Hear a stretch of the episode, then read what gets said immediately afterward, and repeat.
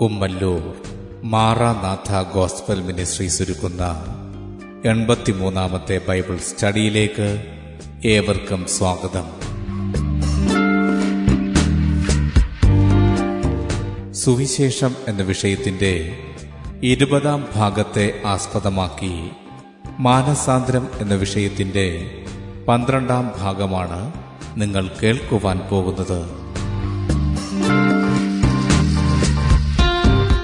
ക്ലാസുകൾ എടുക്കുന്നത് brother Sunil Kumar C G.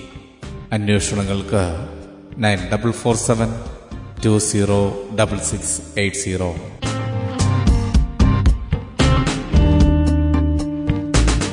ഈ ക്ലാസുകളുടെ വീഡിയോ യൂട്യൂബിലും ലഭ്യമാണ്.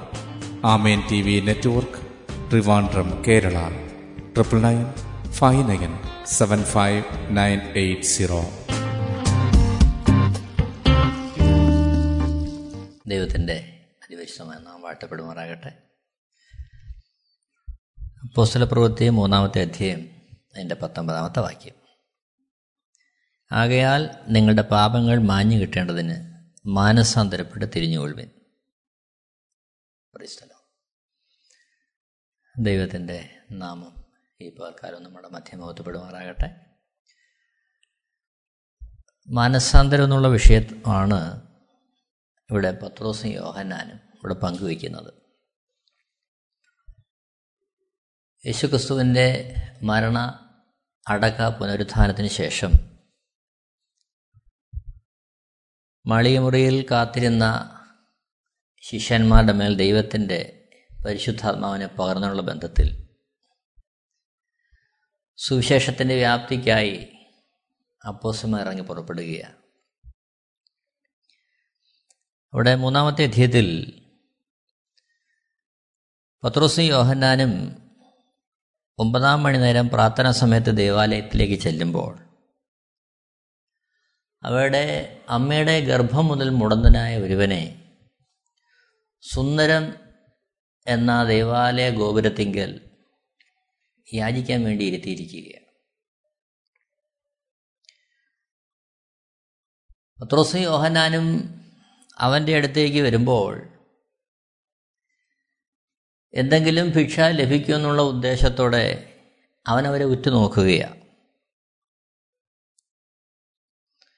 അവിടെ പത്രോസും യോഹന്നാനും അവന്റെ മുഖത്തേക്ക് നോക്കിയിട്ട് പത്രോസ് പറയുന്ന കാര്യം വെള്ളിയും പൊന്നും എനിക്കില്ല. എനിക്കുള്ളത് നിനക്ക് തരുന്നു നസ്രനായ യേശു ക്രിസ്തുവിന്റെ നാമത്തിൽ നടക്ക എന്ന് പറഞ്ഞു. അവനെ വലങ്കയ്ക്ക് പിടിച്ചെഴുന്നേൽപ്പിച്ചു അപ്പോസ്റ്റൽ പ്രവൃത്തി മൂന്ന് മൂന്നാമത്തെ അധ്യയം അതിന്റെ ഏഴാമത്തെ വാക്യം. അപ്പോൾ ഇത് കണ്ട് യേശുക്രിസ്തുവിന്റെ നാമത്തിൽ മുടന്തനായവൻ എഴുന്നേറ്റ് നടന്ന് കുതിച്ച് എഴുന്നേറ്റ് നടന്നും തുള്ളിയും ദൈവത്തെ പൂഴ്ത്തിയും കൊണ്ട് അവൻ ദേവാലയത്തിലേക്ക് കടക്കുന്നത് കാണുമ്പോൾ അപ്പോൾ പ്രവൃത്തി മൂന്നിന്റെ എട്ടിൽ നമ്മളത് കാണുന്നു. ജനം മുഴുവൻ വിസ്മയിക്കുന്നു പരിഭ്രാന്തരാകുന്നു. അവർ ആശ്ചര്യപ്പെട്ട് പത്രോസിന്റെ യോഹാനാന്റെ അടുത്തേക്ക് വരികയാണ്. അവിടെ പത്രോസ് യോഹനാനും യേശുക്രിസ്തുവിന്റെ സുവിശേഷത്തെ പങ്കുവയ്ക്കുകയാണ്. അതിനുള്ള ബന്ധത്തിലാണ് നാം വായിച്ച വേദഭാഗം അവർ പറയുന്നത്. അപ്പോസൽ പ്രവൃത്തി മൂന്നിന്റെ പത്തൊമ്പത്. ആകയാൽ നിങ്ങളുടെ പാപങ്ങൾ മാഞ്ഞു കിട്ടേണ്ടതിന് മാനസാന്തരപ്പെട്ട് തിരിഞ്ഞുകൊള്ളുവിൻ. അപ്പോൾ മാനസാന്തരത്തിൽ തിരിയേണ്ടതായ ഒരു അനുഭവമുണ്ട്. അതുവരെയും അനുവർത്തിച്ചു വന്ന വഴികൾ സ്വന്തം ഇഷ്ടം സ്വന്തം താല്പര്യം സ്വയത്തിലൂന്നിയ എല്ലാ പ്രവണതകളെയും വെടിഞ്ഞവർ തിരിയണം. എവിടേക്ക് തിരിയണം? അപ്പോസ്റ്റൽ പ്രവൃത്തി പതിനാലാമത്തെ അധ്യയം. അതിന്റെ എട്ട് മുതൽ താഴേക്ക് വായിക്കുമ്പോൾ പൗലോസും ഭരണവാസും യേശുവിന്റെ നാമത്തിൽ സുവിശേഷം അറിയിക്കുമ്പോൾ ലുസ്ത്രയിൽ അമ്മയുടെ ഗർഭം മുതൽ മുടന്തനായി നടക്കാൻ പ്രാപ്തിയില്ലാത്ത ഒരുവനെ അവിടെ യേശു ക്രിസ്തുവിന്റെ നാമത്തിൽ അവർ സൗഖ്യം നൽകുന്നതായിട്ട് കാണുന്നുണ്ട്.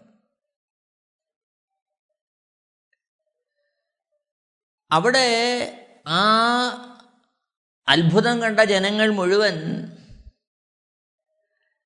പൗലോസിനെയും ബർണവാസിനെയും പൂജിക്കുവാൻ തക്കോണ് ഓടിക്കൂടുകയാണ്. അപ്പോസ്റ്റൽ പ്രവൃത്തി പതിനാലാമത്തെ അധ്യയന്റെ പതിനൊന്നാമത്തെ വാക്യത്തിൽ കാണുന്നു പൗലോസ് ചെയ്തത് പുരുഷാരം കണ്ടിട്ട് ദേവന്മാർ മനുഷ്യരൂപത്തിൽ നമ്മുടെ അടുക്കൽ ഇറങ്ങി വന്നിരിക്കുന്നു എന്ന് ലുക്കവോന്യ ഭാഷയിൽ നിലവിളിച്ച് പറഞ്ഞു. പന്ത്രണ്ടാമത്തെ വാക്യം ബർണബാസിന് ഇന്ദ്രനെന്നും പൗലോസ് മുഖ്യ പ്രസംഗിയാകയാൽ അവന് ബുധനെന്നും പേർ വിളിച്ചു.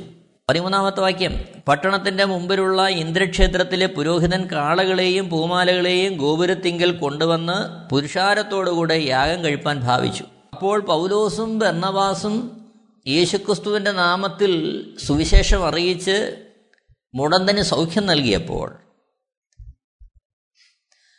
അവരെ ആരാധിക്കുവാൻ പൂജിക്കുവാൻ തക്കവണ്ണം ജനങ്ങളോട് കൂടുകയാണ്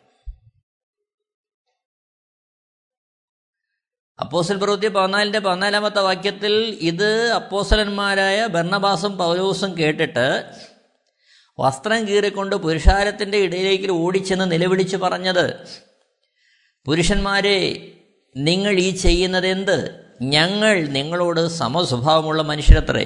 നിങ്ങൾ ഈ വ്യർത്ഥ കാര്യങ്ങളെ വിട്ട് ആകാശവും ഭൂമിയും സമുദ്രവും അവയിലുള്ള സകലവും ഉണ്ടാക്കിയ ജീവനുള്ള ദൈവന്തിക്കിലേക്ക് തിരിയണം എന്നുള്ള സുവിശേഷം ഞങ്ങൾ നിങ്ങളോട് അറിയിക്കുന്നു.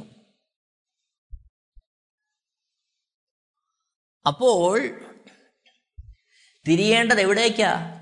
ജീവനുള്ള ദൈവത്തെങ്കിലേക്ക് തിരിയണം. അതിന് മുഖാന്തരമായി തീർന്ന വ്യക്തികൾ അവരാരായിരുന്നാലും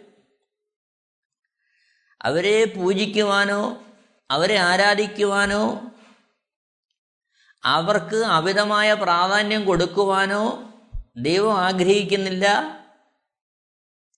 ഇവിടെ ജനത്തിന്റെ ആ ശ്രമങ്ങളെ പൗലോസും ഭരണവാസും ശക്തമായി തടയുന്നതായിട്ട് നമ്മൾ കാണുന്നുണ്ട്. അതാണ് പതിനാലിന്റെ പതിനഞ്ചിൽ നമ്മൾ കാണുന്നത് ഞങ്ങൾ നിങ്ങളോട് സമസ്വഭാവമുള്ള മനുഷ്യരത്രേ ഞങ്ങൾ നിങ്ങളിൽ നിന്ന് യാതൊരു പ്രത്യേകതയും ഉള്ളവരല്ല ഈ കാലഘട്ടത്തിൽ യേശുക്രിസ്തുവിന്റെ നാമത്തിൽ അത്ഭുതങ്ങളും അടയാളങ്ങളും അനേകരുടെ നടക്കുമ്പോൾ അവർ പങ്കുവയ്ക്കുവാൻ ദൈവം ആഗ്രഹിക്കുന്ന കാര്യം അവർ സമന്മാരാണ്. മറ്റുള്ളവരിൽ നിന്ന് യാതൊരു വ്യത്യസ്തതയും ഉള്ളവരല്ല. യഥാർത്ഥത്തിൽ അതിലൂടെ അവർ പങ്കുവെക്കേണ്ടത് ജീവനുള്ള ദൈവത്തിങ്കലേക്ക് തിരിയുക എന്നുള്ള മാനസാന്തരത്തിന്റെ സന്ദേശമാണ്. ഈ കാലഘട്ടത്തിൽ കൃപാവരങ്ങളുടെ ശുശ്രൂഷകൾ യേശുക്രിസ്തുവിന്റെ നാമത്തിൽ ചെയ്യുമ്പോൾ അവിടെ തങ്ങളെ തന്നെ ഉയർത്താനും പേരും പ്രശസ്തിയും ആസ്തിയും വർദ്ധിപ്പിക്കുവാൻ അനേകരും ഇത്യാദി കാര്യങ്ങളെ ഉപയോഗിക്കുമ്പോൾ പൗലോസും ഭരണവാസും ശ്രേഷ്ഠമായ ഒരു മാതൃക നമുക്ക് കാണിച്ചു തരികയാണ്. അവർ പറയുന്ന കാര്യം ഞങ്ങൾ നിങ്ങളോട് സമസ്വഭാവമുള്ള മനുഷ്യരാ. യാതൊരു പ്രത്യേകതയുള്ളവരല്ല. ഈ തിരിച്ചറിവ് നമുക്കുണ്ടാകേണ്ടത് ആവശ്യമാണ്. നോക്കണം ഇവിടെ തിരിയണം എവിടേക്ക് തിരിയണം?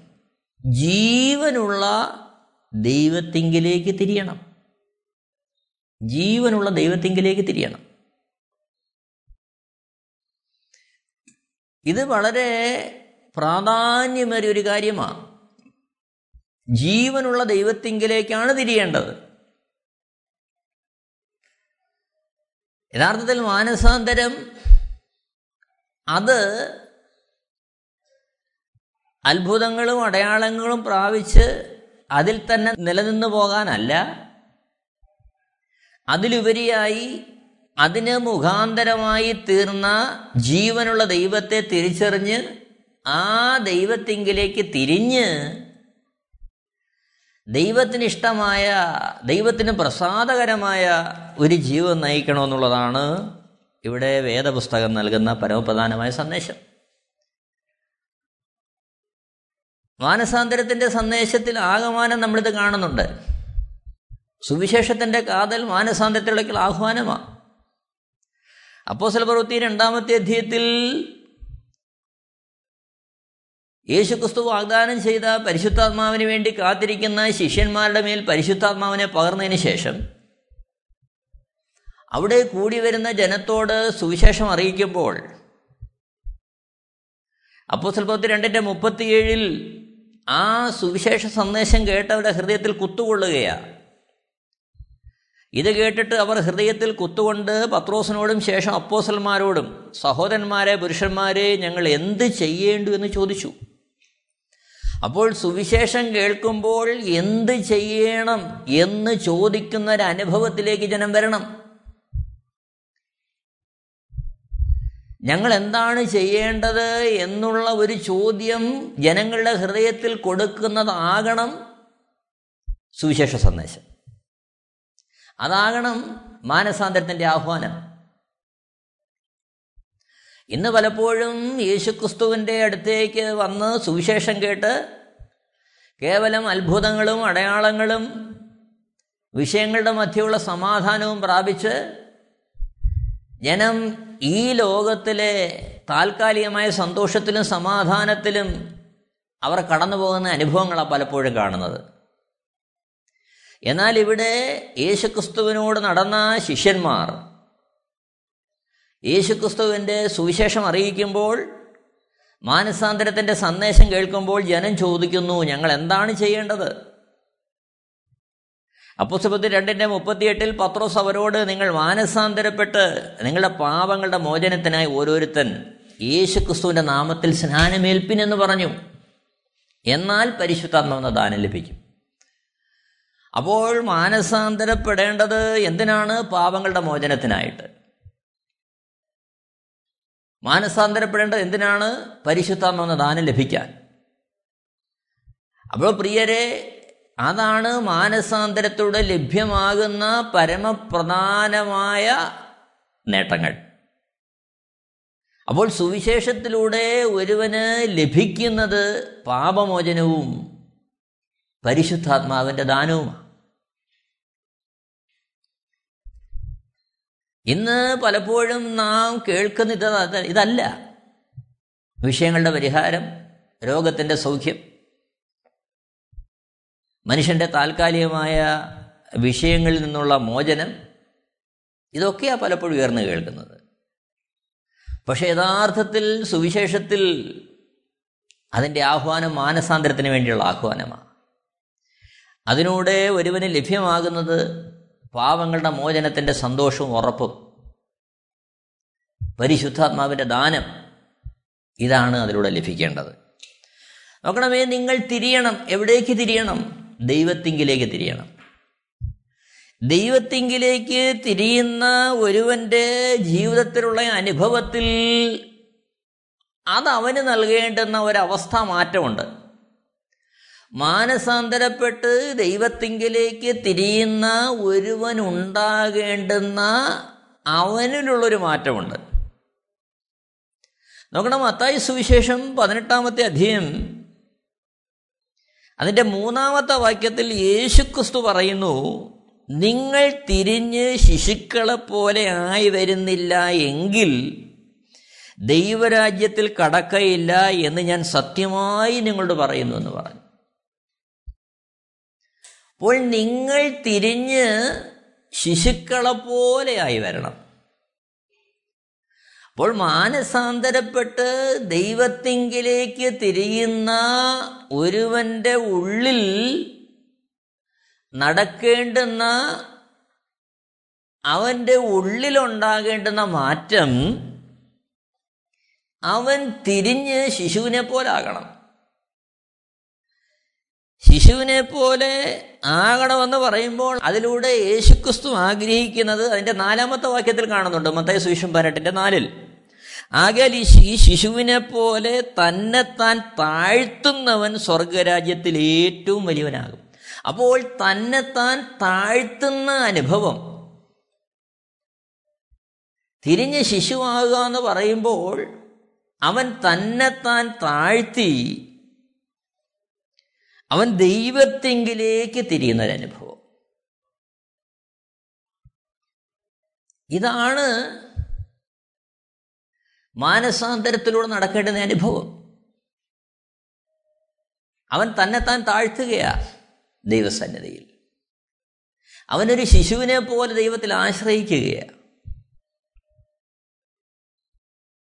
യഥാർത്ഥത്തിൽ ഈ തിരിയണം എന്നുള്ള അനുഭവം ഏതർത്ഥത്തിലാണ് യേശു പറയുന്നത്? നമുക്കറിയാം ഉൽപ്പത്തി പുസ്തകം ഒന്നാമത്തെ അധ്യായന്റെ ഇരുപത്തി ആറാമത്തെ വാക്യത്തിൽ നമ്മൾ കാണുന്നുണ്ട് ഒന്നാമത്തെ മനുഷ്യനെ ആദാമിനെ ദൈവം സൃഷ്ടിക്കുമ്പോൾ ദൈവത്തിന്റെ സ്വരൂപത്തിലും സാദൃശ്യത്തിലും സൃഷ്ടിച്ചു. ദൈവത്തെ കേൾക്കുവാൻ കഴിയുന്ന ദൈവത്തോ ഇടപെടുവാൻ കഴിയുന്ന ദൈവത്തിന്റെ സമ്പൂർണ സംരക്ഷണയിൽ ദൈവത്തിന്റെ കരുതലിൽ ദൈവം നൽകുന്നതിനകത്ത് നിന്നുകൊണ്ട് മുന്നോട്ട് നീങ്ങിയ അതാ ഉൽപ്പത്തി പുസ്തകം രണ്ടാമത്തേതിന്റെ ഏഴാമത്തെ വാക്യം എട്ടാമത്തെ വാക്യമൊക്കെ വായിക്കുമ്പോൾ നിലത്തെ പൊടിയിൽ നിന്ന് മനുഷ്യനെ ഉണ്ടാക്കിയ ദൈവം അവനെ ഏതൻ തോട്ടത്തിൽ ആ തോട്ടം കാക്കുവാനും അതിൽ വേല ചെയ്യുവാനും വേണ്ടി ആക്കുമ്പോൾ ഉൽപ്പത്തി പുസ്തകം രണ്ട് പതിനേഴിൽ നമ്മൾ കാണുന്നു ആ ദൈവ മനുഷ്യന് പറയുകയാ നന്മ തിന്മകളുടെ അറിവിന്റെ വൃക്ഷത്തിന്റെ ഫലം നീ തിന്നെ തിന്നാൾ നീ മരിക്കും. അപ്പോൾ തോട്ടം കാക്കുവാൻ തോട്ടത്തിൽ വേല ചെയ്യുവാൻ ആക്കപ്പെട്ട ആദാമിനോട് ദൈവം പറയുന്ന കാര്യം തോട്ടത്തിലുള്ള എല്ലാ വൃക്ഷങ്ങളുടെ ഫലവും നിനക്ക് തിന്നാം. എന്നാൽ നന്മ തിന്മകളെക്കുറിച്ചുള്ള അറിവിന്റെ വിഷയത്തിന്റെ ഫലം നീ തിന്നരുത്. എന്നാൽ ഉൽപ്പത്തി പുസ്തകം മൂന്നാമത്തെ അധ്യയന്റെ ഒന്നാമത്തെ വാക്യത്തിൽ യഹോവയായ ദൈവം ഉണ്ടാക്കിയ എല്ലാ കാട്ടു ജന്തുക്കളെക്കാളും പാമ്പ് കൗശലമേറിയതായിരുന്നു. അത് സ്ത്രീയോട് തോട്ടത്തിലെ യാതൊരു വൃക്ഷത്തിന്റെ ഫലവും നിങ്ങൾ തിന്നരുതെന്ന് ദൈവം വാസ്തവമായി കൽപ്പിച്ചിട്ടുണ്ടോ എന്ന് ചോദിച്ചു. അപ്പോൾ ഇവിടെ ദൈവത്തിന്റെ സ്വരൂപത്തിൽ ദൈവത്തിന്റെ സാദൃശ്യത്തിൽ ദൈവത്തിന്റെ കരുതലിൽ സംരക്ഷണയിൽ ദൈവിക ദാനങ്ങൾ അനുഭവിച്ചുകൊണ്ട് ഒരു മകൻ അപ്പനോടൊപ്പം ഭവനത്തിൽ എല്ലാ നന്മകളും സുഖങ്ങളും സൗകര്യങ്ങളും അനുഭവിച്ച് ജീവിക്കുന്നത് പോലെ ദൈവിക കരുതലിനകത്ത് പൂർണമായി ആക്കി വച്ചിരുന്ന ആദാമിനെ ഇവിടെ പാമ്പ് എന്ത് ചെയ്യുക പരീക്ഷിക്കുക കൗശലം ഉപദേശിക്കുക ഔവയിലൂടെ നോക്കണം ഉൽപ്പത്തി പുസ്തകം മൂന്നാമത്തെ രണ്ടാമത്തെ വാക്യം സ്ത്രീ പാമ്പിനോട് തോട്ടത്തിലെ വൃക്ഷങ്ങളുടെ ഫലം ഞങ്ങൾക്ക് തിന്നാം. എന്നാൽ നിങ്ങൾ മരിക്കാതിരിക്കേണ്ടതിന് തോട്ടത്തിന്റെ നടുവിലുള്ള വൃക്ഷത്തിന്റെ ഫലം തിന്നരുത്. തൊടുകയും വരുത് എന്ന് ദൈവം കൽപ്പിച്ചിട്ടുണ്ടെന്ന് പറഞ്ഞു. നാലാമത്തെ വാക്യം പാമ്പ് സ്ത്രീയോട് നിങ്ങൾ മരിക്കയില്ല നിശ്ചയം.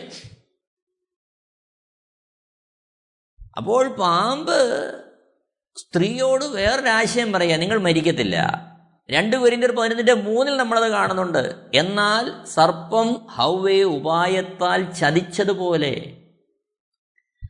ഇവിടെ പാമ്പ് എന്ത് ചെയ്യുക ഹവ ഉപായത്താൽ ചതിക്കുകയാണ് ഉപായത്തിൽ കുരുങ്ങുകയാണ് അവളുടെ തന്ത്ര ആ പാമ്പിന്റെ തന്ത്രത്തിൽ സ്ത്രീ കുടുങ്ങിപ്പോവുകയാണ് പാമ്പ് പറയുന്നു ഉൽപ്പത്തി മൂന്നിന്റെ അഞ്ചിൽ അത് തിന്നുന്ന നാളിൽ നിങ്ങളുടെ കണ്ണ് തുറക്കുകയും നിങ്ങൾ നന്മതിനുകളെ അറിയുന്നവരായി ദൈവത്തെ പോലെ ആകുകയും ചെയ്യും എന്ന് ദൈവം അറിയുന്നു എന്ന് പറഞ്ഞു.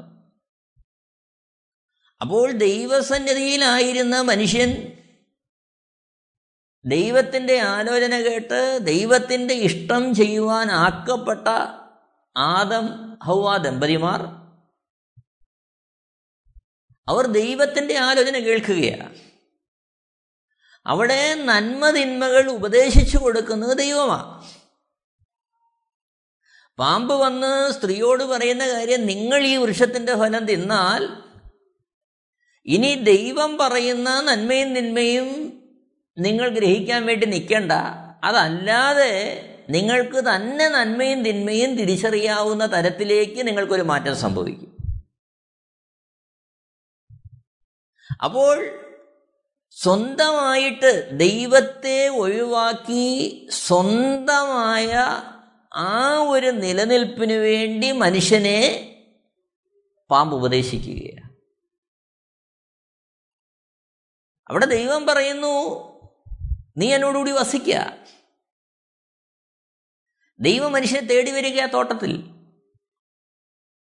അപ്പോൾ ദൈവസാന്നിധ്യത്തിൽ ഇരുന്നു കൊണ്ട് ദൈവത്തിന്റെ ശബ്ദം കേട്ട് അത് ചെയ്യുവാൻ ആക്കി വെച്ച മനുഷ്യൻ. എന്നാൽ പാമ്പ് പറയുന്നു നിങ്ങൾ ദൈവത്തെ പോലെയാകും. ഏതർത്ഥത്തിൽ? നന്മ തിന്മകളെ തിരിച്ചറിയുവാൻ തക്കവണ്ണം ദൈവത്തെ പോലെ നിങ്ങളാകും. അതിന്റെ അർത്ഥം ദൈവത്തിന്റെ ഉപദേശമോ ദൈവത്തിന്റെ ആലോചനയോ ഇനി കേൾക്കാൻ നിൽക്കാതെ നിങ്ങൾക്ക് സ്വയമായി നന്മയും തിന്മയും തിരിച്ചറിയാൻ കഴിയുന്ന ഒരു തരത്തിലേക്ക് നിങ്ങളായിത്തീരും. ഈ വൃക്ഷഫലം തിന്നാൽ മതി. നോക്കണം. ആ ഉപദേശം കേട്ട് ദൈവത്തിന്റെ സ്നേഹത്തെ കരുതലിനെ അവൾ സംശയിച്ചു. എന്നാൽ യഥാർത്ഥത്തിൽ ഉൽപ്പത്തി ഒന്നിന്റെ ഇരുപത്തിനാല് നമ്മൾ കാണുന്നു ദൈവത്തിന്റെ സ്വരൂപത്തിൽ സൃഷ്ടിക്കപ്പെട്ട മനുഷ്യൻ. ദൈവ തേജസ്സിൽ സൃഷ്ടിക്കപ്പെട്ട മനുഷ്യൻ. റോമർ മൂന്നാമത്തെ അധ്യയന്റെ ഇരുപത്തിമൂന്നാമത്തെ വാക്യം നമ്മൾ കാണുന്നു ഒരു വ്യത്യാസവുമില്ല എല്ലാവരും പാപം ചെയ്ത് ദൈവ തേജസ് ഇല്ലാത്തവരായി തീർന്നു. അപ്പോൾ ദൈവ തേജസ് ആയിരുന്നു ഒന്നാമത്തെ മനുഷ്യൻ സൃഷ്ടിക്കപ്പെട്ടത്. അപ്പോൾ ദൈവ തേജസ്സിൽ ദൈവത്തിന്റെ അതേ ആ സ്വരൂപത്തിലും സാദൃശ്യത്തിലും സൃഷ്ടിക്കപ്പെട്ട് ദൈവത്തിൽ നിന്ന് നന്മതിന്മകൾ അറിഞ്ഞ് ആ ഉപദേശം കേട്ട് അതിനകത്ത് ആയിരിക്കേണ്ടുന്ന മനുഷ്യൻ. സ്ത്രീയോട് പാമ്പ് പറയുന്ന കാര്യം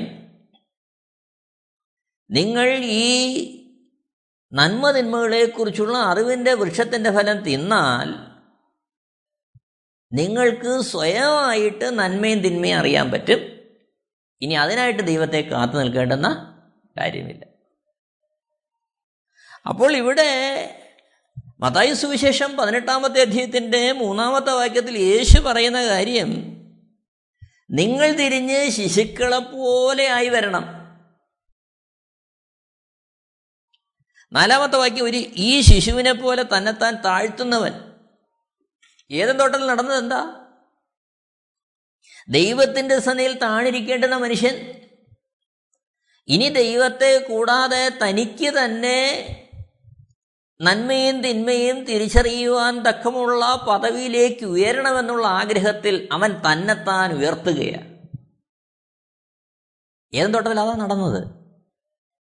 ദൈവസന്നിധിയിൽ താണിരുന്ന് ഒരപ്പന്റെ കൈക്കീഴിൽ മകനും മകളും ഒക്കെ ആയിരിക്കുന്നത് പോലെ ദൈവസന്നിധിയിൽ ആയിരുന്നു കൊണ്ട് ദൈവശബ്ദം കേട്ട് ദൈവത്തിന്റെ ഇഷ്ടം അറിഞ്ഞ് സ്വന്തമായ താല്പര്യങ്ങളോ സ്വന്തമായ ഇഷ്ടങ്ങളോ നിവർത്തിക്കണം എന്നുള്ള യാതൊരാഗ്രഹവും കൂടാതെ തങ്ങളോടറിയിക്കുന്ന ദൈവത്തിന്റെ ആ ഇഷ്ടമാണ് ഏറ്റവും നല്ലതെന്നും ഏറ്റവും ഉന്നതമെന്നും ഏറ്റവും ശ്രേഷ്ഠമെന്നും അംഗീകരിച്ച് അത് സ്നേഹത്താൽ ഉൾക്കൊണ്ട് അതിനുവേണ്ടി ഏൽപ്പിച്ചു കൊടുത്ത് ആ ആലോചനയുടെ കീഴിൽ താണിരിക്കേണ്ടുന്ന സ്ഥാനത്ത് മനുഷ്യൻ ചെയ്തത് അവൻ തന്നെത്താൻ ഉയർത്തി. ഇനി എനിക്ക് നന്മയും തിന്മയും ദൈവം ഉപദേശിച്ചു തരണ്ട. എനിക്കത് തന്നെ അറിയാൻ കഴിയുമെങ്കിൽ അത് ഏറ്റവും നല്ലത് എന്നുള്ളൊരു മനോഭാവം സ്ത്രീയുടെ ഹൃദയത്തിലുണ്ടായി. ഇവിടെയാണ് ഒരു ശിശുവിനെ പോലെ തന്നെത്താൻ താഴ്ത്തേണ്ടുന്ന അനുഭവം. തന്നെത്താൻ താഴ്ത്തേണ്ടുന്ന അനുഭവം. അപ്പോൾ ദൈവത്തിന്റെ സന്നിധിയിൽ ദൈവത്തിന്റെ ഇഷ്ടത്തിന്റെ കീഴിൽ ദൈവത്തിന്റെ കരുതലിന്റെ കീഴിൽ ദൈവശബ്ദത്തിന്റെ കീഴിൽ തന്നെ തന്നെ ഏൽപ്പിച്ചു കൊടുത്ത് സ്വയം നാം തന്നെ നമ്മളെ വിധേയപ്പെടുത്തി കൊടുക്കുന്ന ഒരനുഭവത്തിലേക്ക് വരിക. എന്റെ ഇഷ്ടങ്ങളെക്കാളും സുഖങ്ങളെക്കാളും താല്പര്യങ്ങളെക്കാളും വഴികളെക്കാളും ഞാൻ നല്ലതെന്ന് കരുതുന്നതിനേക്കാളും ഉന്നതമാണ് ദൈവത്തിന്റെ കരുതലെന്നും വഴികളെന്നും ആലോചനകളെന്നും തിരിച്ചറിഞ്ഞ് അതിലേക്ക് തിരിയണം. അപ്പോൾ മാനസാന്തരപ്പെട്ട് തിരിയാന്ന് പറയുമ്പോൾ അവിടെ നടക്കേണ്ടുന്ന ഒന്നാമത്തെ അനുഭവം ദൈവത്തിന്റെ സ്നേഹത്തെ ഒന്നാമത് മനസ്സിലാക്കുക. ദൈവത്തിന്റെ സ്നേഹത്തെ മനസ്സിലാക്കി ആ സ്നേഹത്താൽ ദൈവത്തിന് വിധേയപ്പെട്ടിരിക്കുക. ഏതൻ തോട്ടത്തിൽ ഒന്നാമത്തെ മനുഷ്യനും ഭാര്യയും അവർ ദൈവത്തെ കാണുമ്പോഴേ അവർക്ക് അത്രയും വളർച്ചയുണ്ട്. അവർ ദൈവത്തെ കാണുമ്പോൾ തന്നെ ദൈവത്തിന്റെ കരുതലെല്ലാം അനുഭവിക്കുന്നു. അപ്പോൾ യഥാർത്ഥത്തിൽ ദൈവത്തിന്റെ സ്നേഹത്തിന്റെ ആഴം വേണ്ടുന്ന അർത്ഥത്തിൽ ഗ്രഹിക്കുവാൻ അവർക്ക് കഴിയാതെ പോയി. നമുക്ക് തന്നെ അറിയാം ഇക്കാലത്ത് ഒരുപക്ഷെ നമ്മൾ കഷ്ടപ്പെട്ടും ബുദ്ധിമുട്ടിയൊക്കെ ജീവിച്ച് വന്നതുകൊണ്ട് നമ്മൾ അനുഭവിച്ച കഷ്ടങ്ങളോ ബുദ്ധിമുട്ടോ പ്രയാസങ്ങളോ ഭാരങ്ങളോ ദാരിദ്ര്യമോ ദുരിതമോ ഒന്നും നമ്മുടെ കുഞ്ഞുങ്ങൾ അറിയരുതെന്ന് കരുതി അവരുടെ ആഗ്രഹങ്ങളും അവരുടെ ഇഷ്ടങ്ങളും അവർ പറയുന്ന കാര്യങ്ങളെല്ലാം ബുദ്ധിമുട്ടിയും പ്രയാസപ്പെട്ടും കഷ്ടപ്പെട്ടും ഒക്കെ നാം ക്രമീകരിച്ച് കൊടുക്കുമ്പോൾ പലപ്പോഴും എന്തുകൊണ്ട് ഇത് നൽകുന്നു എവിടെ നിന്നത് ഉണ്ടാകുന്നു എന്നുള്ള തിരിച്ചറിവ് വീണ്ടും വണ്ണം കുഞ്ഞുങ്ങൾക്ക് ഇല്ലാതെ വരുന്നു. അതുകൊണ്ട് തന്നെ അവർ വീണ്ടും വണ്ണം അപ്പനെയോ അമ്മയോ സ്നേഹിക്കാൻ അവർക്ക് കഴിയാതെ പോന്നു. അവരുടെ അവർ പറയുന്ന കാര്യങ്ങൾ ചെയ്തു കൊടുക്കുമ്പോൾ മാത്രമാണ് സ്നേഹമുള്ളതെന്നും അവർ പറയുന്ന കാര്യങ്ങൾ നിരാകരിക്കുമ്പോൾ അത് സ്നേഹക്കുറവ് കൊണ്ടാണെന്നും കരുതുന്ന അവസ്ഥയിലേക്ക് അത് നിമിത്തം തലമുറ മാറിപ്പോകും അപ്പോൾ സ്നേഹത്തെ അവർ ലഭ്യമാകുന്ന ആവശ്യങ്ങളുടെ നിവർത്തിക്കനുസരിച്ച് കാണാൻ ശ്രമിക്കുന്നു. ഈ കാലഘട്ടത്തിൽ പല കുടുംബങ്ങളും നേരിടുന്നൊരു ദുരന്തമായത്. ഏതൻ തോട്ടത്തിൽ ഒന്നാമത്തെ കുടുംബത്തിന് ആദത്തിനും ഹൗവയ്ക്കും സംഭവിച്ചു ഇത് തന്നെ. അവർ ദൈവസ്വരൂപത്തിലും സാദൃശ്യത്തിലും പൂർണത വന്ന മനുഷ്യരായി സൃഷ്ടിക്കപ്പെട്ടു. അവർ ഏതം തോട്ടത്തിൽ ആക്കപ്പെടുമ്പോഴേ അവർക്ക് ആവശ്യമുള്ളതെല്ലാം അവിടെ ഉണ്ട്. അവരെ കാണുവാൻ വരുന്ന ദൈവത്തിന്റെ സാന്നിധ്യമുണ്ട്. അവർക്ക് കഴിക്കുവാൻ വേണ്ട വണ്ണം ഫലങ്ങളുണ്ട്. അതുകൊണ്ട് തന്നെ അവരെ ആ മണ്ണിലെ പൊടിയിൽ നിന്നുണ്ടാക്കിയ ദൈവത്തിന്റെ സ്വരൂപത്തിലും സാദൃശ്യത്തിലും സൃഷ്ടിച്ച ദൈവത്തിന്റെ സ്നേഹത്തിന്റെ ആഴം എന്താണെന്ന് ഗ്രഹിക്കുവാൻ മനുഷ്യൻ കഴിയാതെ പോയി. അതായത് ദൈവം അവിടുത്തെ സ്വരൂപത്തിലും സാദൃശ്യത്തിലും കേവലം പൊടിയിൽ നിന്നാണ് തങ്ങളെ ഉണ്ടാക്കിയതെന്നും ഈ ഒരു രീതിയിലേക്കുള്ള ഒരു സൃഷ്ടിപ്പിനായിട്ട് തങ്ങൾക്ക് തന്നെ യാതൊരു യോഗ്യതയും ഇല്ല എന്നുള്ള പരമാർത്ഥം മനുഷ്യൻ മറന്നുപോയി. എന്നെ കേൾക്കുന്ന പ്രിയരെ മറുഭാഗത്ത് ഇന്ന് നമ്മളുടെ നിലവാരവും നമ്മൾ പരിശോധിക്കുമ്പോൾ ഈ ഭൂമിയിൽ നമ്മളായിരിക്കുന്നത് നമ്മുടെ യാതൊരു പ്രയത്നവും കൊണ്ടല്ല. ഒരു വേള ഈ ഒരു ശരീരം ലഭിച്ചതും ജീവൻ ലഭിച്ചതും സാഹചര്യങ്ങൾ ലഭിച്ചതും ഒന്നും നാം ആവശ്യപ്പെട്ടിട്ടോ നമ്മുടെ എന്തോ ഗുണങ്ങൾ കൊണ്ടോ ലഭിച്ചതല്ല. ഇതെല്ലാം ദാനമാ. നമ്മുടെ ആരോഗ്യം ദാനമാ ശരീരം ദാനമാ ലഭിക്കപ്പെട്ടിരിക്കുന്ന എല്ലാം ദാനമാ. അപ്പോൾ ദാതാവായ ദൈവത്തെ അതിന്റെ അർത്ഥത്തിൽ കാണുവാനോ ദാതാവായ ദൈവത്തെ അതേ അർത്ഥത്തിൽ സ്നേഹിക്കുവാനോ കരുതുവാനോ ആ സൃഷ്ടാവിനെ മനസ്സിലാക്കുവാനോ കഴിയാത്ത തരത്തിൽ മനുഷ്യൻ അതപ്പതിച്ചിരിക്കുന്നു അതാണ് ഇന്നത്തെ സമൂഹം നേടുന്ന വലിയ വെല്ലുവിളി. ഇവിടെയാണ് മാനസാന്തരത്തിലൂടെ നടക്കേണ്ടുന്ന കാര്യം. അവർ ജീവനുള്ള ദൈവത്തെങ്കിലേക്ക് തിരിയണം. ഇതെല്ലാം ദാനമായി തന്ന ദൈവത്തിന്റെ സ്നേഹത്തിന്റെ ആഴത്തെ തിരിച്ചറിയാൻ തക്കവണ്ണം മനുഷ്യര് മാറ്റം ആവശ്യമാണ്. എന്നെ കേൾക്കുന്ന പ്രിയരെ നമ്മുടെ ജീവിതത്തിൽ യഥാർത്ഥ ആവശ്യം ജീവനുള്ള ദൈവത്തെങ്കിലേക്ക് തിരിയുക എന്നുള്ളതാണ്. ഒരു ശിശുവിനെ പോലെ തന്നെത്താൻ താഴ്ത്തി ദൈവമഹത്വം അന്വേഷിച്ച് ദൈവത്തിന്റെ കരുതലിനകത്ത് ദൈവത്തിന്റെ സംരക്ഷണത്തിനകത്ത് ദൈവത്തിന്റെ ആ ദാനങ്ങളുടെ അകത്ത് ഒതുങ്ങി നിന്ന് അതിലെ നന്മ എന്താണെന്ന് മനസ്സിലാക്കി. ദൈവത്തിങ്കിലേക്ക് തിരിയുക.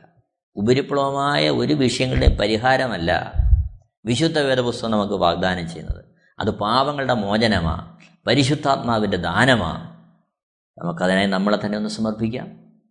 ദൈവനാമോത്തപ്പെടുമാറാകട്ടെ Amen T V network Christian internet channel. സുവിശേഷീകരണത്തിന്റെ വ്യത്യസ്ത മുഖം തേടിയുള്ള യാത്ര YouTube and Facebook Amen T V network Trivandrum Kerala. ഞങ്ങളുടെ വിലാസം Maranatha gospel ministries Marankuzhi Kummalloor P O Kollam. ആറ് ഒൻപത് ഒന്ന് അഞ്ച് ഏഴ് മൂന്ന്. അന്വേഷണങ്ങൾക്ക് nine double four seven two zero double six eight zero.